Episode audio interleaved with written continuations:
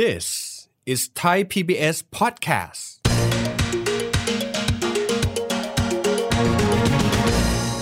ต้องทำให้คนเนี่ยรู้สึกว่าพึ่งตัวเองได้เราไปทำกับกลุ่มคนที่มีโอกาสน้อยที่สุด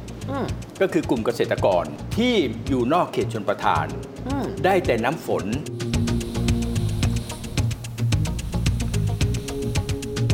เราต้องทำนอกเขตชลประทานเพราะว่าเขาไม่มีน้ำ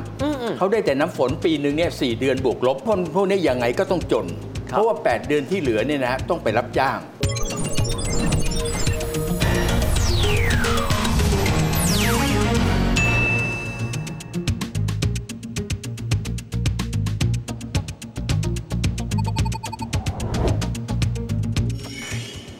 งสวัสดีครับท่านผู้ชมครับเข้าสู่รายการเศรษฐกิจติดบ้านนะครับในวันนี้เราจะมาคุยถึงประเด็นที่คิดว่าคนไทยคุยถึงเยอะที่สุดเลยเอ๊ะเราจะแก้จนกันยังไงนะครับวันนี้มาคุยกันถึงโมเดลแก้จนแน่นอนครับว่าความยากจนนี้อยู่กับสังคมไทยมานานแต่จะแก้แก้อย่างไรถ้าเรามีโมเดลหรือว่าต้นแบบนะครับให้เราได้เห็นน่าจะเรียนรู้ได้เยอะทีเดียววันนี้คุยประเด็นนี้กันนะครับกับประธานคณะกรรมาธิการแก้ปัญหาความยากจนและลดความเหลื่อมล้ำวุฒิสภารองศาสตราจารย์ดร.สังสิทธิ์พิริยารังสรรค์อาจารย์สังสิทธิ์สวัสดีครับอาจารย์ครับแรกทีเดียวผมถามว่าการแก้จนบางคนบอกว่ามันมีหลายโมเดลมากๆเลยผมยกตัวอย่างถามอาจารย์ก่อนอาจารย์มองว่าคาถาสำคัญที่สุดคำว่าแก้จนในบ้านเราแก้ให้ได้คืออะไรครับอาจารย์ต้องทำให้คนนี้รู้สึกว่าพึ่งตัวเองได้นะการพึ่งตัวเองให้ได้เนี่ยเราทำหลายวิธีนะฮะซึ่งเวลานี้ก็ประสบความสำเร็จตามสมควรแล้วนะฮะอันแรกสุดเนี่ยเราไปทำกับกลุ่มคนที่มีโอกาสน้อยที่สุดก็คือกลุ่มเกษตรกรที่อยู่นอกเขตชลประทานได้แต่น้ำฝนนอกเขตชลประทานด้วยอาจารย์เราต้องทำนอกเขตชลประทานเพราะว่าเขาไม่มีน้ำเขาได้แต่น้ำฝนปีหนึ่งเนี่ยสี่เดือนบวกลบคือมาจากน้ำธรรมชาติอย่างเดียวใช่ครับเพราะคนพวกนี้ยังไงก็ต้องจนเพราะว่าแปดเดือนที่เหลือเนี่ยนะฮะต้องไปรับจ้างไม่มีทางรวยถูกไหมครับเพราะฉะนั้นเราไปทำกันตรงนี้แหละแล้วก็อันที่สองเนี่ยที่เราพยายามไปแก้เนี่ยก็คือเรื่องของคนที่อยู่กับป่าป่าอยู่กับคนคนจะอยู่กันยังไงนะฮะเรื่องที่สองครับเรื่องที่สามที่เราทำเนี่ยก็คือว่าเมื่อเราทำให้เขาได้แล้วเนี่ยต้องทำเรื่องการตลาดให้เขาด้วยอ๋อไม่ใช่ผลิตออกมาแล้วขายที่ไหนก็ไม่รู้นะใช่ครับต้องช่วยแนะนำเขานะฮะแล้วเราเข้าเนี่ยโมเดิร์นเทรดเลยโอ้ตัดคนกลางออกหมดโอเคนะอันที่สี่ที่เราทำเนี่ยก็คือการศึกษาเพื่อแก้ความยากจนและลดความเหลื่อมล้ำ ค, คือเด็กทุกคนเนี่ยระหว่างเรียนเนี่ยต้องทำการเกษตรเป็นหมดทำอาชีพเป็นหมดและขายเป็นด้วยไม่ใช่ทำแต่เป็นครบครบวงจรใช่ครับนี่คือสี่รูปแบบอย่างน้อยๆที่เราทำอยู่เวลาเนี่ยนะครับ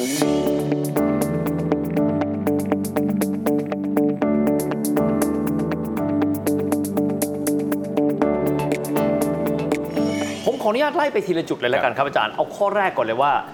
การทำให้คนซึ่งมีโอกาสน้อยที่สุดเกษตรกรนอกเขตชลประทานซึ่งเขาน่าจะไม่มีอะไรเลยผมว่าสิ่งสำคัญจุดเริ่มต้นแรกก่อนครับอาจารย์เราทำยังไงเขารู้สึกมีความหวังและมีทักษะเพียงพอในการเดินหน้าครับจะหาน้ำให้เขาได้อย่างไงเนี่ยนะฮะเป็นเรื่องไม่ยากเลยที่ผมบอกว่าไม่ยากเพราะอย่างนี้ครับประเทศไทยเนี่ยเป็นอยู่ในพื้นที่ที่ฝนตกชุกมากที่สุดในโลกปัญหาของเราเนี่ยมีอยู่อย่างเดียวก็คือเราเก็บมันไม่ได้มันไปปั๊บมันก็ซึมดินหมดงั้นนะอาจารย์ถูกครับแล้วเราก็เชื่อว่าดินพวกเนี้ยเก็บน้ำไม่ได้แต่กรรมาธิการเราเก็บได้หมดถ้าท่านเปิดเข้าไปใน YouTube นะฮะแล้วเปิดคำว่าฝายแกนดินซีเมนต์ฝายแกนดินซีเมนต์ครับนะฮะท่านก็จะเห็นเลยว่าเราเนี่ยทำอยู่เนี่ยตอนนี้ประมาณสองร้อยกว่าตัวทั่วประเทศวิธีทำคือทำอย่างนี้ครับ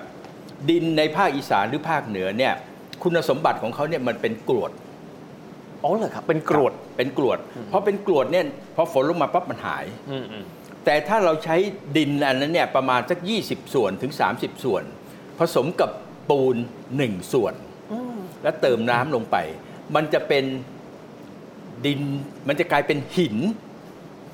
แข็งแรงเลยครับอยู่เป็นร้อยปีก็เหมือนเป็นบ่อเก็บน้ำใต้ดินอย่างนั้นนะอาจารย์มันอยู่บนดินเลยอยู่บนดินเลยครับแล้วมันทำเร็วครับนะฮะถ้าหากว่าแค่ประมาณสักห้า หก เจ็ด แปดเมตรสิบเมตรเนี่ยนะวันเดียวเสร็จโอ้โหแล้วเราทำไม่ได้สูงฮะประมาณสักหนึ่งเมตรเมตรครึ่งสองเมตรครับ นะพอทำเสร็จป๊อบน้ำไปไม่ได้อีกแล้วคนมีน้ำใช้ทันทีโอ้ทั้งปีแล้วถ้าเราทำเนี่ยหลายๆตัวนะเราก็เก็บน้ำได้เยอะเราเก็บตั้งแต่ในห้วยหนองคลองบึงแม้กระทั่งลุ่มน้ำยมลุ่มน้ำชีเราไปทำเนี่ยกักหมดเลยคือมีอ่างเก็บน้ำเลยมันก็เป็นคือน้ำมันมาเรากักมันไว้อะไปไม่ได้เขาไปไม่ได้เขาต้องวิ่งเข้าดินไอ้เขาวิ่งเข้าไปในดินแทนครับคือเราไปเมื่อก่อนเนี่ยเราใช้ไอ้นั่นแหละฮะไม้ไผ่บ้างใช้กระสอบทรายบ้างใช้ไอ้ที่เขาเรียกว่าเกเบียนคือเอากล่องแล้วก็เอาหินใส่ไปนะฮะเกเบียนนะครับแต่ว่าเวลาที่น้ำเข้ามาแรงๆเนี่ยมันพังหมดครับแต่ฝายของเราเนี่ยสมมุติว่าเราสูงสองเมตรนะฮะเราฝังแกนลงไปในดินอีกสี่เมตรเพื่อไม่ให้น้ำเนี่ยมันรอดไปครับพอน้ำรอดไม่ได้เนี่ยเขาจะออกทางซ้ายขวาเราก็ทำลึกเข้าไปอีกข้างละสี่เมตรแล้วลงไปในดินอีกสี่เมตรเพราะฉะนั้นน้ำเขาออกไม่ได้แล้วเขาก็จะต้องอยู่ตรงนั้นครับนะเพราะฉะนั้นเนี่ยถ้าท่านไปดูนะฮะถ้าท่านอยู่ภาคเหนือเนี่ยไปดูที่จังหวัดแพร่ครับนะฮะน้ำเนี่ยมันเนืองนองไปหมดแล้วถ้าอีสานเนี่ยมันก็จะมีประมาณสักเกือบหนึ่งร้อยห้าสิบตัวโอ้นะมากที่สุดเนี่ยจะอยู่ที่ขอนแก่นครับนะเพราะฉะนั้นทรัพยากรน้ำไม่ใช่ประเด็นถ้าเรามีนวัตกรรมใส่เข้าไปเมืองไทยไม่มีปัญหาขาดแคลนน้ำมีแต่ปัญหาวิธีเก็บน้ำนะอีกที่หนึ่งที่เราไปทำเนี่ยนะครับอยู่ที่ทุ่งชมพูขอนแก่นคนทุ่งชมพูเนี่ยเดิมเนี่ยเขาก็มีชีวิตมีความสุขอยู่จนกระทั่งเนี่ยเขามาสร้างเขื่อนอุบลรัตน์เขาก็ถูกย้ายขึ้นมาอยู่ที่ขอนแก่นที่เนี่ยมันเป็นพื้นที่สูงเขาก็ต้องใช้แต่น้ำฝนเขาก็จนกันอย่างทั่วหน้าทุกคนเราก็ไปแนะนำเขาตั้งแต่ก่อนโควิดนะฮะให้เจาะบ่อบาดาลน้ำตื้นเจาะลงไปแล้วเนี่ยใช้โซล่าเซลล์ดึงน้ำขึ้นมาโอ้โหดึงน้ำท่านเปิดเข้าไปใน YouTube นะฮะอันนี้เราเรามีแสดงให้ดูเนี่ยแล้วก็เขาใช้พื้นที่ประมาณสัก สามถึงสี่ ไร่ทำเป็นเกษตรผสมผสานที่อินทรีย์คือไม่ใช้เคมีไม่ใช้ยาฆ่าแมลงไม่ใช้อะไรเลยแล้วก็ทำเป็นระบบน้ำหยดหยดเข้าไปที่ต้นไม้แต่ละต้นปลูกผักก็หยดเข้าไปหยดไปหยดนะเวลาตอนเช้าเนี่ยพอพระอาทิตย์ขึ้นป๊อปเนี่ยน้ำก็จะหยดหยดหยดหยดทั้งวันนะต้นพริกก็หยดทั้งวันช่วงก่อนโควิดเนี่ยเขามีรายได้ประมาณวันหนึ่งเนี่ยนะครับ สองพันถึงสามพัน บาทต่อวันโอ้คิดว่าต่อวันนะอาจารย์ต่อวันโอ้โหเฮ้โอเคไหมฮะก็คูณเข้าไปก็เป็นหลัก ห้าหก หมื่นเลยนะอาจารย์นะใช้คนสองคนนะฮะครับแต่ในช่วงโควิดสองปีเนี่ยผมไม่ได้ลงไปจนกระทั่งเนี่ยเมื่อเดือนมกราปีนี้ฮะพอโควิดมันเริ่มคลายผมก็ลงไปเนี่ยปรากฏว่าเขาบอกว่าช่วงโควิดในชีวิตเขาดีขึ้นเยอะเลยนะฮะเขาที่ดินเท่าเดิมนะฮะทุกอย่างเหมือนเดิมเนี่ยแต่ว่าเขารู้แล้วว่าปลูกอะไรหน้าไหนราคาดีที่สุดคือเขาเริ่มรู้เรื่องการตลาดครับตอนนี้รายได้เขาต่อครัวเรือนนะฮะ สามพันถึงห้าพัน บาทต่อวันต่อวันเลยนะอาจารย์เดือนนึงก็เกือบแสนแล้วนะอาจารย์ถ้างั้นครับโอ้โหเกินแสนอืมอืมอืมอาจารย์ทีนี้มาอีกส่วนกันบ้างผมถือว่าเป็นปัญหาใหญ่ในสังคมไทยคือคนไม่มีที่ดินทำกินครับแน่นอนว่าเราเราไม่ได้มีแผนที่ฉบับเดียวนะอาจารย์นะทางนี้ก็บอกว่าเป็นป่านี่ก็บอกว่ามีการบุกรุกป่าประชาชนก็บอกเราไม่มีพื้นที่ตรงนั้นครับอาจารย์การปลดล็อกจากความจนในลักษณะที่ไม่มีที่ดินทำกินเดินหน้าไงครับอาจารย์บางแห่งนี่มันเป็นป่าเสื่อมโทรมครับนะฮะเขาก็สามารถอนุญาตให้ชาวบ้านเนี่ยทำนะฮะหรือถ้าหากว่าไม่มีที่ดินเนี่ยเราก็จะลงไปดูให้ว่าจะทำอย่างไรนะเพราะว่าที่ที่จะใช้จริงเนี่ยมันไม่เยอะนะแม้กระทั่งหนึ่งไร่เนี่ยก็พอกินแล้วไม่ต้องถึงสามไร่หรอกแต่ทำเป็นเกษตรผสมผสานนะฮะรับรองว่าพอกินเหลือเงินเก็บอ่ะนะฮะเราก็ไปแก้ปัญหาให้ด้วยการร่วมมือกับกรมป่าไม้กรมอุทยานนะฮะที่ป่าสอยดาวเนี่ยก็มีอยู่ประมาณสักชาวบ้านในสักสี่พัน กว่าคนเนี่ยเขาอยู่มาสี่สิบปีไม่มีไฟฟ้าโรงเรียนเนี่ยก็ไม่มีไฟฟ้าเด็กก็ไม่มีที่จะใช้เรียนแบบอินเทอร์เน็ตอะไรเงี้ยนะฮะเราก็ไปขอความร่วมมือกันทำความร่วมมือกันว่าทำอย่างไรเนี่ยนะฮะเราจะรักษาป่าด้วยกันแล้วก็ช่วยกันดูแลพันธุ์สัตว์ป่าช้างเชิงอะไรเงี้ยนะฮะแล้วก็ร่วมมือกับการไฟฟ้าส่วนภูมิภาคเอาไฟฟ้าเข้าไปให้เขานะก็จบกันผมก็เพิ่งกลับมาเนี่ยเมื่อวันเสาร์อาทิตย์ศุกร์เสาร์อาทิตย์เนี่ยนะฮะ ไปแก้ปัญหาสิบสี่กรณีในเขตป่าให้เขาเนี่ยสามารถทำกินได้ครับแล้วก็อีกสิบหกกรณีเนี่ยไม่มีน้ำเราก็ไปทำน้ำให้ครับคืออย่างนี้ฮะทำการเกษตรเนี่ยหนึ่งเนี่ยคุณต้องมีน้ำอ่าครับแต่คุณมีน้ำถ้าคุณยังใช้ปุ๋ยเคมียาฆ่าแมลงยาฆ่าหญ้าพวกนี้น้ำมันนะฮะคุณจะจนเป็นหนี้หมดอ๋อเพราะเราต้องแนะนำว่าถ้าจะทำแล้วเนี่ยนะข้อตกลงกันต้องทำเกษตรผสมผสานแบบอินทรีย์ด้วยป่ะครับใช่ครับเพราะว่าเป็นอินทรีย์แล้วอันที่หนึ่งเนี่ยคนปลูกก็จะลดการเจ็บป่วยครับคนกินก็จะลดการเจ็บป่วยมะเร็งมะเสงมะเมี่ยวมะแมอะไรมันจะหายหมดเลยเพราะไม่มีเคมีแปลกปลอมมาแล้วใช่ครับว่างั้น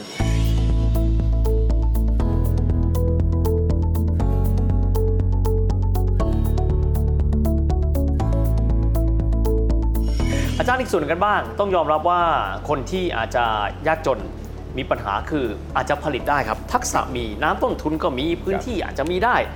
แต่ทักษะการตลาดครับอาจารย์เมื่อสักครู่อาจารย์พูดไว้นะครับทักษะการตลาดเอาพื้นฐานก่อนเพราะบางคนอาจจะลึกไปไกลฟิลิปคอตเลอร์ไม่ต้องขนาดนั้นนะฮะเอาพื้นฐานมันแปลว่าอะไรครับอาจารย์คำว่าการตลาดถ้าเขาสามารถจะขายผลผลิตได้ในพื้นที่แล้วเขาอยู่ได้อย่างเช่นที่ทุ่งชมพูนะฮะทุกเช้านี่ทุกคนก็จะขนใส่รถรถรถบรรทุกหนึ่งคันน่ะไปขายแล้วกลับมาก็เอาเงินมาแบ่งกันก็ดีแต่ถ้าหากว่าเขาไม่มีทางจะทำเราจะเอาหาทางให้เข้าห้างในจังหวัดให้ไม่ต้องผ่านคนกลางที่ไม่ผ่านโอ้เพราะฉะนั้นก็คือกำไรก็ได้เป็นเนื้อเป็นเนื้อเป็นหนังได้เลยโอ้โหครับทีนี้มาอีกส่วนที่อาจารย์พูดถึงบอกว่าเด็กรุ่นใหม่ครับ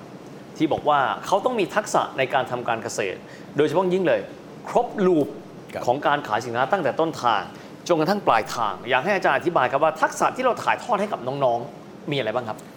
เราก็จะต้องร่วมมือกับบริษัทที่เขาทำเรื่องของไอ้เทคโนโลยีพวกนี้นะฮะให้เขาไปช่วยฝึกสอนเรื่องที่จะขายของแต่เด็กส่วนใหญ่เนี่ยผมสังเกตเนี่ยนะเขาทำเป็นเด็กเนี่ยเด็กเจนใหม่ๆเนี่ยไม่ไม่ไม่เหมือนกับผู้ใหญ่แล้วนะไม่ต้องไปสอนเลยนะทำไมก็ทำเป็นหมดผมก็ไม่รู้เหมือนกันนะเขาก็โพสต์เข้าไปนะเขาขายกันได้อะขายกาแฟขายอะไรอย่างงี้นะเพราะเวลาเขาปลูกต้นไม้อย่างเช่นปลูกต้นยางปลูกต้นอะไรต่ออะไรอย่างงี้นะก็ปลูกกาแฟปลูกโกโก้เข้าไปแล้วก็ขายได้ครับนะฮะนะฮะอยากให้อาจารย์เล่าให้ฟังนิดนึงเกี่ยวกับโมเดลของโรงเรียนมีชัยพัฒนานะครับมันจะเป็นที่ลำปลายมาศบุรีรัมย์ว่าโมเดลนี้สามารถที่จะสร้างคนให้ปลดตัวเองจากความยากจนได้ยังไงครับก็อย่างนี้ครับโรงเรียนของเราเนี่ยส่วนมากเนี่ยเน้นความรู้เรียนเพื่อจำสอบได้เนี่ยคือจำได้เรียนเพื่อสอบให้มันผ่านไปแล้วก็หวังจะต่อไปเรื่อยๆจนกระทั่งถึงเข้ามหาวิทยาลัยแล้วส่วนใหญ่จบแล้วก็คือไม่มีงานทำเพราะอาจจะไม่ได้มีทักษะที่เขาต้องการใช่ครับเพราะฉะนั้นเนี่ยโรงเรียนมีชัยเนี่ยนะเป็นโรงเรียนสำหรับเด็กยากจนเป็นสิ่งที่พลเอกประยุทธ์เนี่ยมอบให้กับคุณมีชัยวีระไวทยะเนี่ยมาทำซึ่งตอนนี้โรงเรียนในเครือข่ายท่านเนี่ยมีหนึ่งร้อยห้าสิบเอ็ดโรงเรียนสี่สิบสามจังหวัดโอ้นะฮะแล้วเด็กนักเรียนทุกคนเนี่ยทำการเกษตรเป็นหมดครับสามารถจะเพาะต้นไม้ด้วยเนื้อเยื่อได้ซึ่งความรู้เนี่ยจริงๆเนี่ยมันจะต้องเข้าไปเรียนในมหาวิทยาลัยประมาณปีที่หนึ่งปีที่สองครับแต่เป็นเรียนทฤษฎีแต่อันนี้เขาไม่ต้องทฤษฎีไม่ต้องไปเรียนครับทำให้เป็นขายให้เป็นเพราะฉะนั้นเด็กนักเรียนเขาเนี่ยจึงเรียนสายสามัญปกติอย่างเงี้ยฮะแต่เขาเนี่ยทำทำมาค้าขายเป็นทำการเกษตรทำการเกษตรเป็นมีทักษะพิเศษในการดำรงชีวิตในยุคนี้ด้วยแต่ที่ดีเนี่ยนะฮะโรงเรียนเนี่ยเด็กจะพูดภาษาต่างประเทศเก่งอ๋อเหรอครับเออเขาส่งเสริมเลยอย่างเช่นมว่าไปอยู่อีสานอย่างเงี้ยก็ต้องพยายามเรียนภาษากัมพูชาเพราะเด็กกัมพูชาก็จะข้ามมาเรียนภาษาประเทศเพื่อนบ้านด้วยครับเด็กลาวมาเรียนก็ต้องเรียนภาษาลาวกันทุกคนครับนะฮะเด็กกะเหรี่ยงมาเรียนก็ต้องเรียนภาษากะเหรี่ยงครับเด็กเวียดนามมาเรียนก็ต้องเรียนภาษาเวียดนามถ้าไปอยู่ทั้งแถวพม่าเด็กพม่ามาเรียนก็เรียนภาษาเมียนมาครับและภาษาอังกฤษภาษาอะไรเนี่ยเขาก็เรียนกันคือเด็กโรงเรียนเนี่ยมันจะเก่งภาษากันเยอะมากครับโอ้ฟังดูแล้วทำให้เราได้คิดนะครับบางครั้งเราอาจจะละเลยและก็อาจจะมองเศรษฐกิจมหาภาคทฤษฎีต่างๆเยอะแต่ขณะเดียวกันต้องยอมรับครับว่าในแง่ของการปฏิบัติให้มีความสอดรับกันกับบริบทโลกในปัจจุบันนะครับคำว่าความแก้จนนั้นก็อาจจะมีหนทางเพิ่มเติมขึ้นมาดังที่อาจารย์ได้อธิบายไว้ด้วยนะครับวันนี้ต้องขอบคุณอาจารย์สังสิทธิ์มากๆนะครับที่มาคุยกับเราขอบพระคุณมากครับอาจารย์ครับ และนั่นก็คือภาพรวมของรายการของเราในวันนี้นะครับทำให้เรื่องเศรษฐกิจนั้นเป็นเรื่องที่ใกล้ตัวขึ้นด้วยนะครับสำคัญมากๆหลักคิดก็ส่วนหลักคิดหลักปฏิบัติและการปฏิบัติได้การมีชุดทักษะที่สอดคล้องกับโลกยุคปัจจุบันสำคัญเป็นอย่างยิ่งสำหรับวันนี้เวลาของรายการหมดลงแล้วพบกันใหม่โอกาสหน้าสวัสดีครับ